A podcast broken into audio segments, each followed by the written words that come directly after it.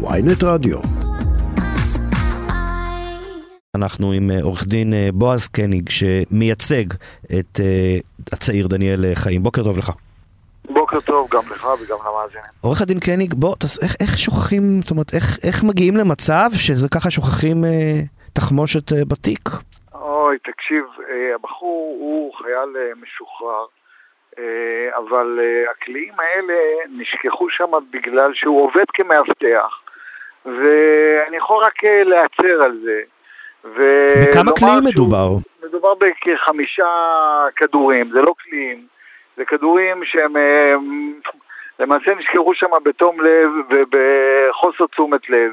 זה לא פעם ראשונה שזה קורה לצעירים אה, ישראלים. ואני אומר את מה שאני אומר לך, את מה שגם אמרתי כבר קודם. אני יכול רק להצר על זה שמדינת ישראל, כאשר אנחנו עוברים את הגבול למצרים, לא מעבירים את התיקים שלנו איזשהו אה, שיקוף קטן, ואז כל הדבר הזה היה יכול להימנע. ואני אומר שוב, אני לא חושב שהכדורים היו אמורים להיות שם אה, אה, מראש, אבל אה, בוא נסכים שהוא לא בא לכבוש את אה, חצי האי סיני או את קהיר עם חמישה כדורים שנשכחו שם בטעות. תגיד, מה מצבו? אני לא יודע מה מצבו. שוחחת אני, איתו? אני לא שוחחתי איתו, אני עדיין נמצא בתל אביב. אני אמור להגיע לשם כדי לשוחח איתו. אני חייב לומר שמשרד החוץ נמצא איתנו בקשר, ואני שוחחתי אמש עם אה, שר החוץ, ועושים כל מה שאפשר כדי לקדם את העניין הזה. אבל מצד שני, עדיין אה, נציג ישראלי, ככל שאני מבין, לא נפגש איתו, ולא יכול לומר לנו אם מצבו הפיזי או מצבו הנפשי הוא טוב. או מניח את הדעת. אני מקווה שזו סיטואציה לא כל כך uh, טובה ולא כל כך נוחה.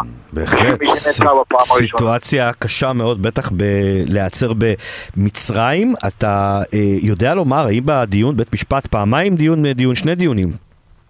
בבית המשפט, האריכו פעם אחת ארבעה ימים, עוד אה, פעם אחת לשבועיים. היה לו מתורגמן? היה שם מישהו שבכלל ייצג אותו בדיונים האלה? היה מתורגמן, אבל אנחנו, אנחנו באמת בעניינים האלה, הערפל שאנחנו נמצאים בו הוא, הוא לא... הוא, הוא לא תקין, זה לא אמור להיות. למשפחה, לאבא שלו, לא נתנו להיכנס לא, לאולם. אני לא יודע מישהו אחד שדיבר איתי ושהיה באולם ושראה אותו. כנראה שהדיונים שם הם לא בדיוק כפי שהם uh, מתרחשים uh, בישראל. יכול להיות שהוא בכלל היה בתחנת משטרה.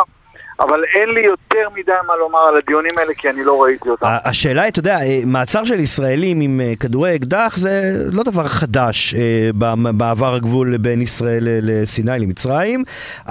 רוב המקרים האלה מסתיימים בסך הכל אחרי יום או יומיים במעצר, גירוש, קנס. למה במקרה הזה החליטו ללכת איתו? מה היה שם, אתה יודע להגיד? אני יודע להגיד, אני יודע להגיד שלא היה שם איזה משהו שהוא יוצא דופן, אבל המצרים בתקופה האחרונה החליטו להקשיח את הענישה ואת המדיניות שלהם לגבי מי שלשיטתם מנסה להבריח אמל"ח לתוך מצרים. ולכן כאן אה, שינו את המדיניות וקבעו הארכת מעצר של 15 ימים, שאנחנו מנסים אה, לשנות אותה. את ההחלטה הזאת, וכפי שאתה אומר, גם אני מכיר את הסיטואציות האלה של צעירים שנעצרים, מספר ימים של מעצר, קנס, גירוש, ו... וחוזרים אה, לחיים השגרתיים. 15 ימים, מדליקים אה, אור אדום. מה העונש המקסימלי על הדבר הזה, עורך דין קניג, שהוא אה, עשוי לקבל? אני, אני לא, לא מכיר בעניין הזה את החוק המצרי, אנחנו גם לא יכולים, אני בתור אה, עורך דין ישראלי לא יכול להופיע בבית אה, משפט אה, מצרי. בדרך כלל, בדרך כלל, כפי שאמרת, לא יוצאים מהפרופורציות, כאן יצאו קצת מהפרופורציות, 15 ימים זה נראה לי הרבה מעל מה שהוא אמור לקבל.